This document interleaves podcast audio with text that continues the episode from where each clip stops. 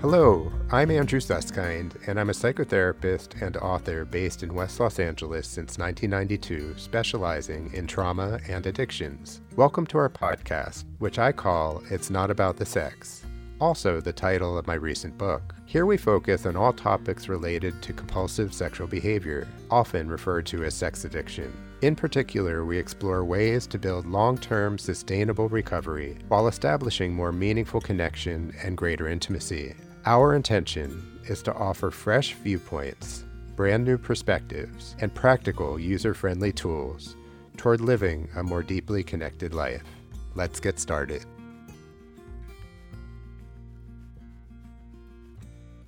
So, today I am really pleased to have my friend and colleague, Rhonda Milrad, joining us. Rhonda is an LCSW, which means that she's a licensed clinical social worker. She's been in the field of sexual addiction for more than 25 years, about the same time as myself. And Rhonda specializes with partners and couples with trauma, with sexual issues, and relationship issues.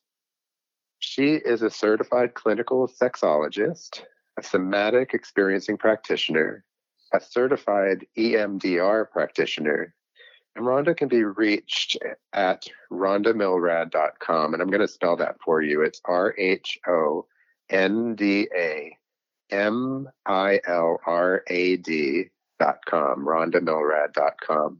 Rhonda also does relationship coaching, and she administers a Q&A forum about relationships at www.relationup.com com, and I'll spell that R E L A T I O N U P dot com. And when Rhonda and I were preparing for this podcast, she wanted to talk about the subject about how couples deal with sexual betrayal.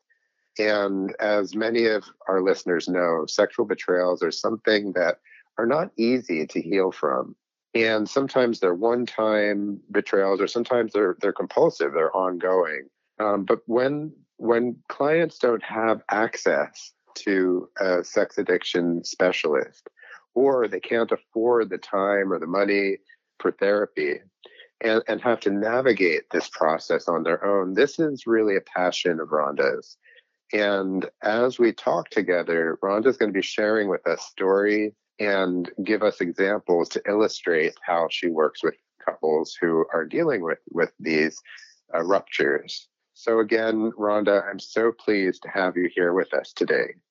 Thank you, Andrew, and thank you so much for having me here. I'm so excited to be part, part of your great um, podcast, and um, we've been friends and colleagues for a very long time, so it's really a pleasure to be here with you. I can't say how warm my heart feels because Rhonda and I have been doing this side by side in parallel practices here in Los Angeles for 25 years, more than 25 years actually. Yeah. And and you know, Rhonda's a, a psychotherapist in private practice in Beverly Hills, but she also does relationship coaching. And as I said, she administers a Q&A forum about relationships on this website, relationup.com. So, Rhonda, I'm wondering what it is that can tell us about how relationship coaching uh, fits in, in in treating partners of sex addicts and couples. Well, as you uh, so eloquently said, you know what I began to notice as I was working many years in my private practice that there were so many couples that called me or our partners um, that called me, and they needed help they needed guidance you know their world had been turned upside down they didn't know what to make of any of what they had discovered. Um, and usually, uh, you know, uh, it was kind of a, a, slap in the face kind of discovery um, where it wasn't something necessarily that they were looking for. And so they would call me and, and they just couldn't afford the resources, the time, the money. They didn't have access, etc., uh, to qualified people. And so um, it really became a passion of mine at that moment to try and help couples and individuals who are part of the coupleship through you know the beginnings of un, uh, creating a framework for them of how to deal with and understand what was going on in their world um, and how uh, plan almost of how to walk down this pathway in their own relationship. So I created this free forum uh, so that there would be an opportunity to help people deal with these issues because, as you very well know, Andrew, they really turn your world upside down and then they affect your family relationships, your work, your happiness, your health. So that was really the motivation behind it you uh, you asked about you know how you begin to lay this out. Well what usually happens on the forum is that somebody writes in a question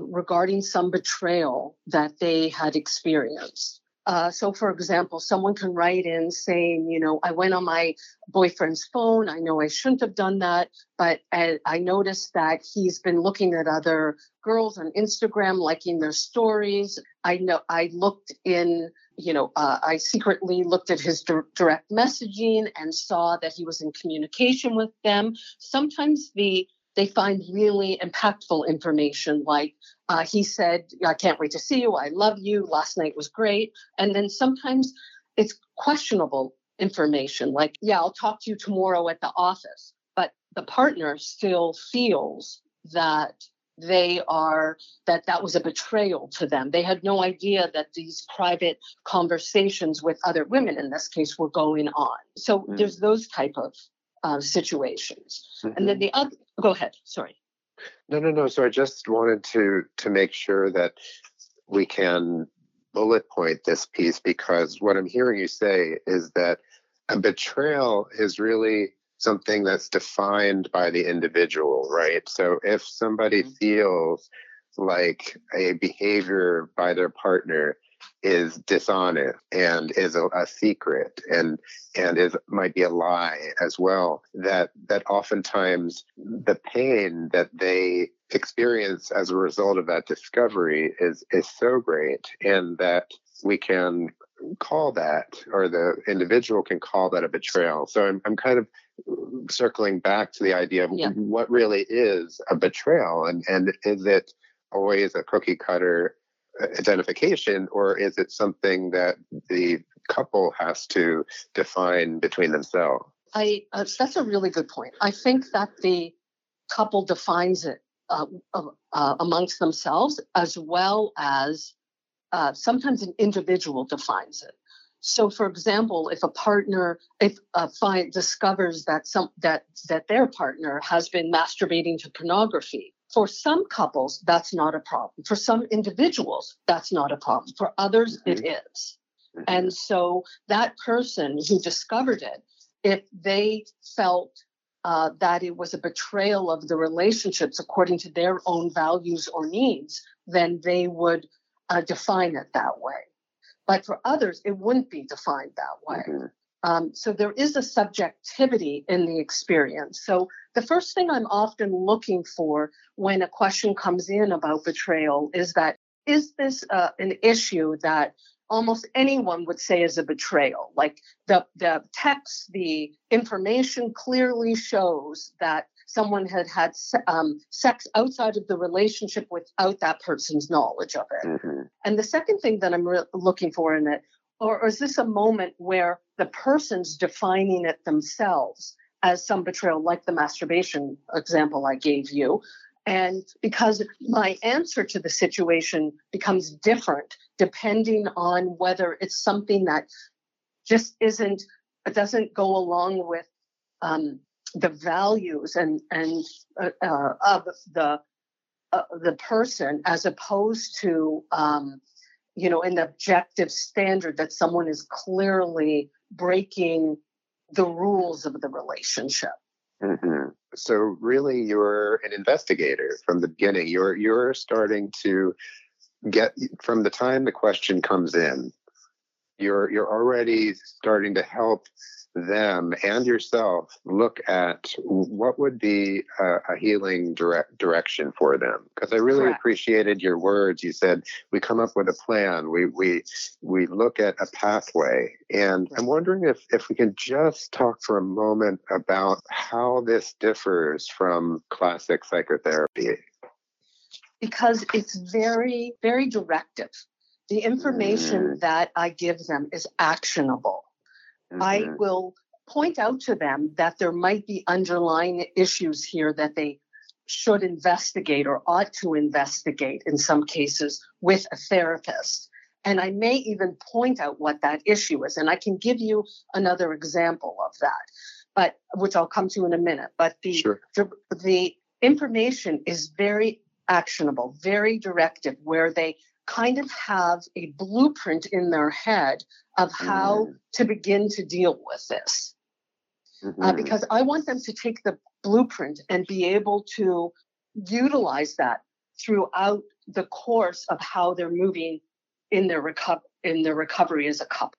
Mhm. I want them to remember, oh, Rhonda said I should not back down from this, or Rhonda said I should handle it this way. Back then, I'm, I'm assuming I handle it this way again. You know, I want them to be able to use that as a blueprint for their healing. Mm. So, say more about the specific goals. I heard the actionable piece, which sounds very powerful and forward thinking. But tell me more about the goals that you're hoping to instill in these these folks. Okay. The best way that I can describe it is that I I want them to I want to be able to educate the person about what I believe is happening at the moment and give them choices off of what where they can go, what different paths they can take based on the um, investigative work that I've done and the and the framework for uh, what I think is going on in the relationship. And so I ultimately want to give them direction of the choices they can make and for them to think about what choice is going to best be best for them in their life. Mhm. Um, uh, so that's the basic idea of to give them options that they can then investigate the options on their own about what is the pathway they want to take.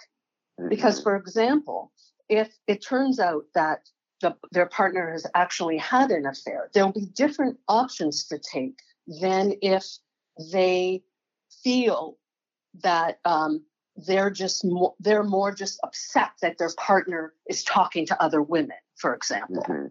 So I'll get a, uh, someone will write in and say, um, I noticed that um, I work with my boyfriend. I'm just making, in this case, the women, the men going outside of the relationship and the women um, writing the letters. Because the thing that's interesting on my Q&A, it's about 70% women and 30%, uh, 30% men. Hmm. So I do get um, many more women talking about betrayal than I get men. And even of the 30% men, the questions are usually about how do I win her back, not Mm. about her betray- betrayal. Mhm. So, so the the woman will, will often say, "I'm not. I don't like that he talks to other women at work. I don't like that he's still friends with his old girlfriends. I, you know, things of that sort." So that sort of issue, and this is more investigative work, where I begin, what I begin to think about is, does is the boyfriend really doing something that's problematic here, or does it just feel threatening to the partner?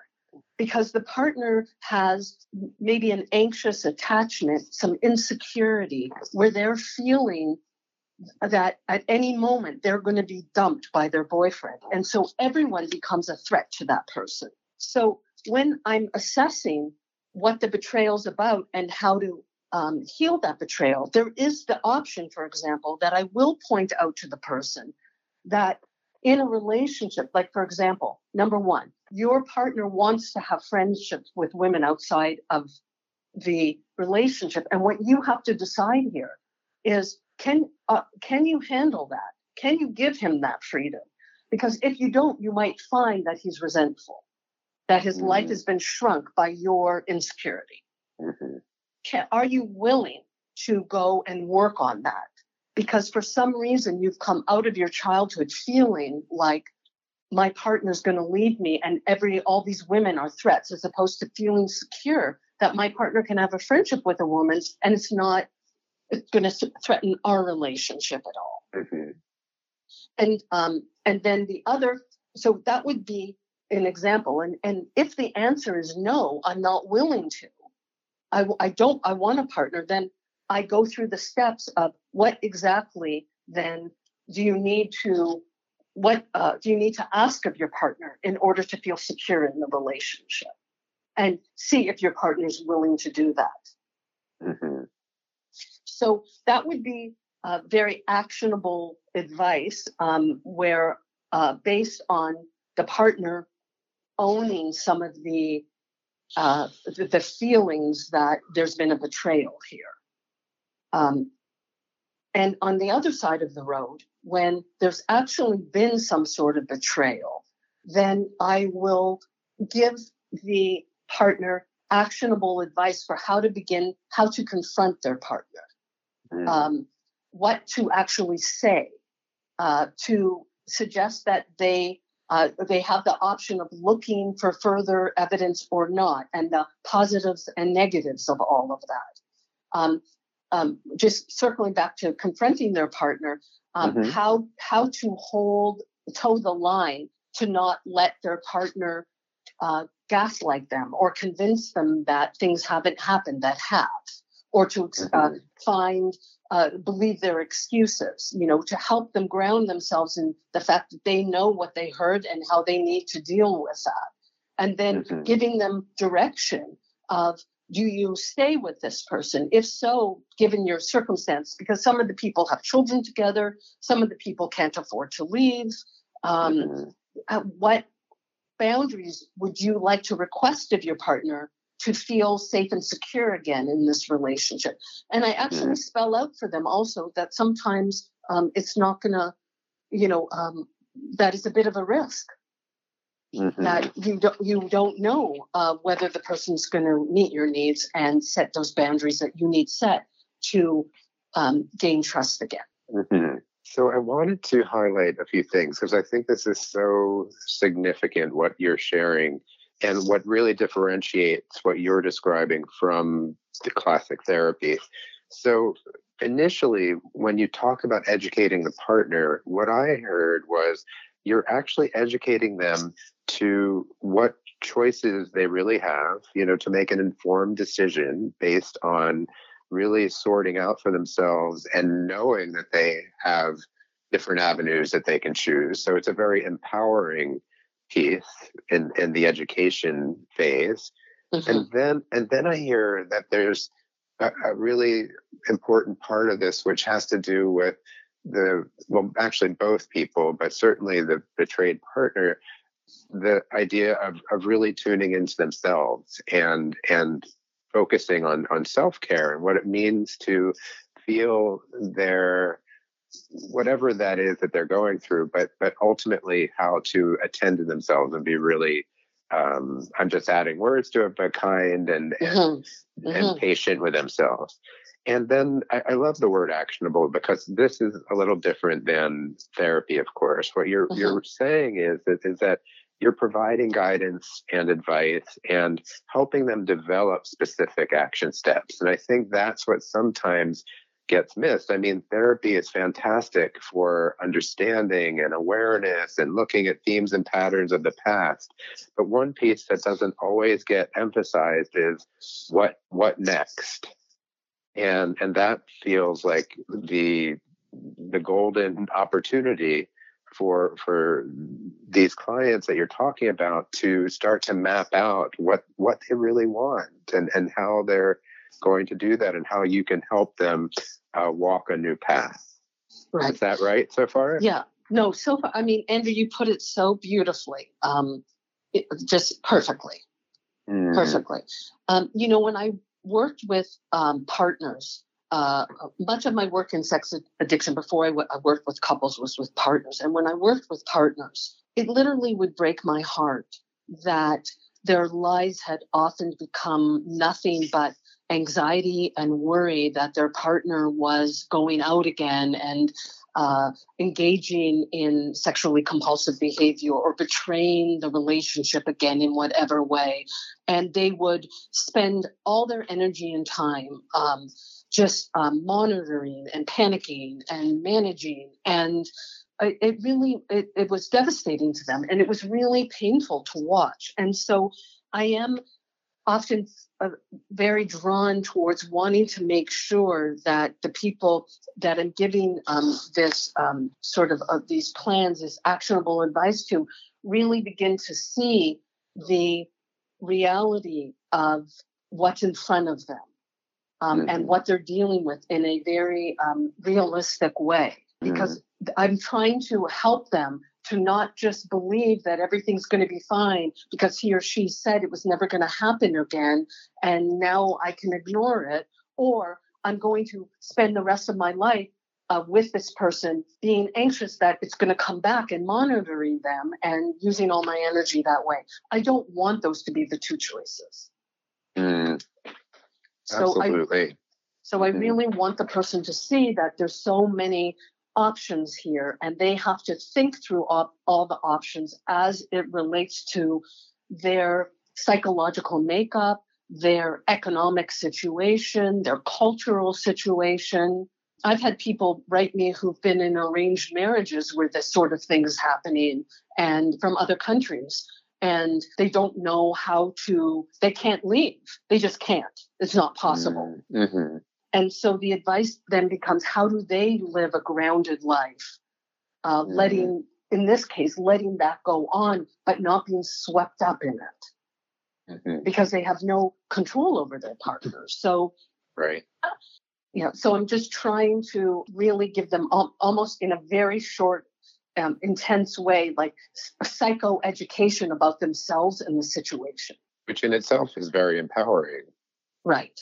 I'm mm-hmm. hoping so. Well, you know what I what I have found, and I think you've had the same experience, is there's there's relief when a client starts to turn on the light bulb and understand more about themselves and the situation because it's so isolating oftentimes. Sometimes mm-hmm. I'm sure people will call you who are afraid to tell anybody about mm-hmm. what happened. And so you may be the very first person for them to share their story with and, and how important that is for them to be able to get beyond the bubble of just their partner and themselves. It in itself can be a healing uh, beginning. Yes absolutely. And some people it's not just their embarrassment that's preventing them from reaching out in any way. It's actually that they don't have any resources. You know they're in mm. they're in small little uh, communities that are very strict whether it's religious or cultural and and they have no one to go to about this whatsoever. So they haven't told anyone in the world that this mm. sort of stuff is happening. And you know the truth is and uh, you know my heart is very sympathetic uh, to this as well but uh, which is that the men um, and i'm just making it men women again but mm-hmm. the, the, the men don't have anyone to turn to either. Right. Um, but that's a, a, different than the work I'm doing at the moment. But mm-hmm. and on some of your other podcasts, people have um, talked about lots of different resources and ways uh, of for someone who's engaged in that behavior to help themselves. So. Right. So I wanted to just come back to something that we touched on, but but it really sparked my interest, which is the idea that not all betrayals are based in out of control sexual behavior. Mm-hmm. And and and yet sometimes there's some confusion, I think. And and I'm wondering if you can share a little bit about how you distinguish someone who could benefit, right? A, a, a, let's say a husband who could benefit from some type of further work or 12 step or therapy around sexually compulsive behavior versus someone who may not really quite fit that mold? I think, um, you know, given that I'm speaking about relationship coaching, I'm going to answer it through that, through those eyes today. Mm-hmm. And I think that when there's a history of multiple events that occurred, sometimes uh, across, and most often across different kinds of behavior. When there's been some sort of experience where the partner has caught the person and the partner thought it was being dealt with, or the person was, you know, we're going to address it in some way, and then it happens again. Those are circumstances that that I tend to think more about something compulsive than mm-hmm. a situation that might have a flavor of a one-off experience like and that has a story behind it that kind of makes sense. Like my husband and i aren't getting along well. We haven't had sex in three y- years three months. You know we you know he spends a lot of time outside the house i found out mm-hmm. that he's having an affair where there's mm-hmm. a, might be a, i'm always thinking about the compulsive nature of it and adding mm-hmm. and, and and suggesting sometimes that this also could be something that's bigger than this and right. planting the seed with them just mm-hmm. so they, they know that's out there. Mm. But sometimes if there's more of a context to the story, there isn't the um, the breadth of the behavior, the length of the behavior, the uh, the acting out, the behavior across modalities. You know mm-hmm. that I'm he's doing X, Y, and Z, not just X, you know, kind of thing. Um, then I think more about the compulsive nature of it. And mm-hmm. especially if there's been the element of promises and broken promises. I mm-hmm. swear it's mm-hmm. never going to happen again. And it happened again. You know, and that there's lying. Mm-hmm. And that's another big component in it.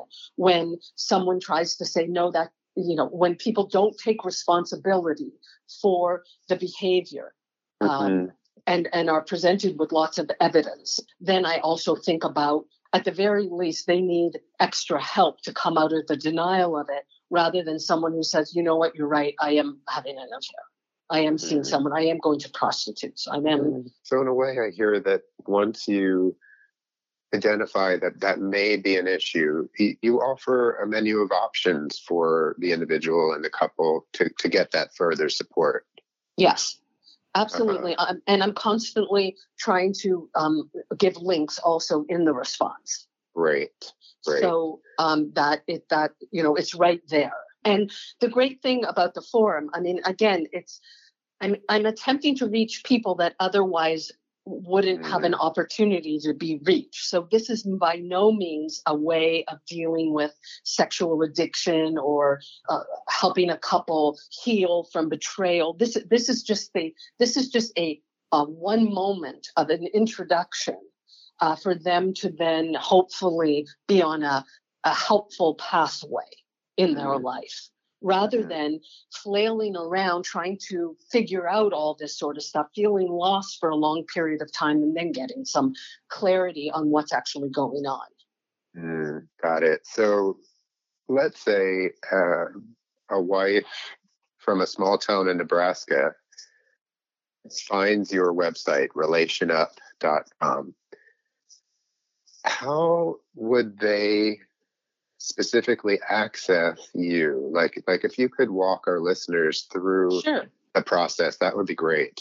It's really simple and it's anonymous. So my two favorite things um, mm. they you just sign up and you uh, you know create a name for yourself.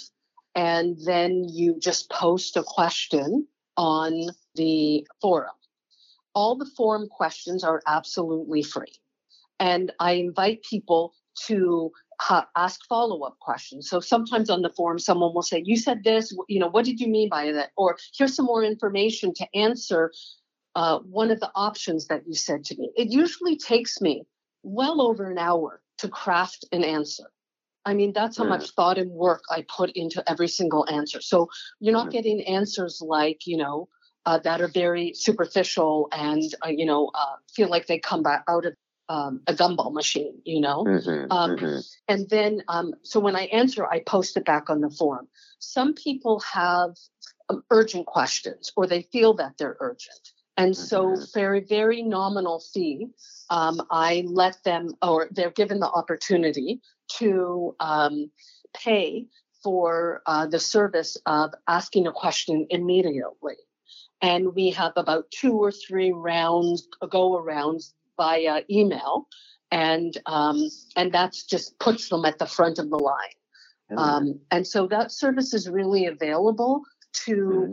uh, cover the cost of running the website and having a server and you know, uh, web services and stuff like that. You know, it's so interesting. I keep on coming back to the fact that you and I are both social workers from way back when. We, we right. you went to grad school in, in New York. I went to grad school in Los Angeles. And of course, one of the pillars of, of social work school was working with disenfranchised people and people of different socioeconomic backgrounds. And this particular project that you've launched really speaks to the social worker in me. It really warms my heart. Oh, thank you. And I'm so glad you pointed that out because it is really true. And in some ways, you know, I'm I always kid my friends that are psychologists, but in some ways, this is what makes us go into social work as opposed to some other degree. Is that I do feel like social workers do have an innate calling to look out for community. I really do. Mm. And you know, having known you, Rhonda, for many, many years, and having known you in different versions of of us kind of growing up together clinically, right. it really strikes me that this is a next chapter for you and and that this particular resource that you've created offers something that really is different and, and complements what what's out there but offers a, a, different flavor of support. And I, I, I just think it's fantastic. And um, I've, I've, so enjoyed our time talking today about it because I really didn't understand until you started to spell it out. You know how valuable uh, this can be for for people really worldwide. Isn't that right? Yes, absolutely. And it's been such a pleasure to be speaking to you about it and sharing this with you and to have heard your very insightful comments about it. Um, so I, I really thank you for the opportunity of not only sharing this time with you, but you know, hopefully sharing this website with others as well. And can you share once again the name of the website, please? Sure. It's relationup.com. That's relation, R E L A T I O N U P dot com. Fantastic. Well, it, it's a joy to spend time with you and, and to, to share, you know, this opportunity to get to know more about what you've been up to. And I, as always, look forward to more time and more uh, adventures together, clinically and otherwise. That'd be great. And thank you again, Andrew. Thanks, Rhonda. Take good okay. care. Thank you, you too. All right. Bye-bye. Bye. Thank you for listening today. It was so terrific sharing the time with my super talented colleague and friend, Rhonda Milrad, and discussing this really vital topic that affects those affected by out of control sexual behavior and by betrayals. In this podcast, we took a look at educating and supporting those who are healing from betrayal. Be sure to give us a five star rating on iTunes and please share our podcast on Spotify. And if there are topics you'd like us to discuss in the future, just let us know. I look forward to you joining us on future podcasts and thanks again for being with us today.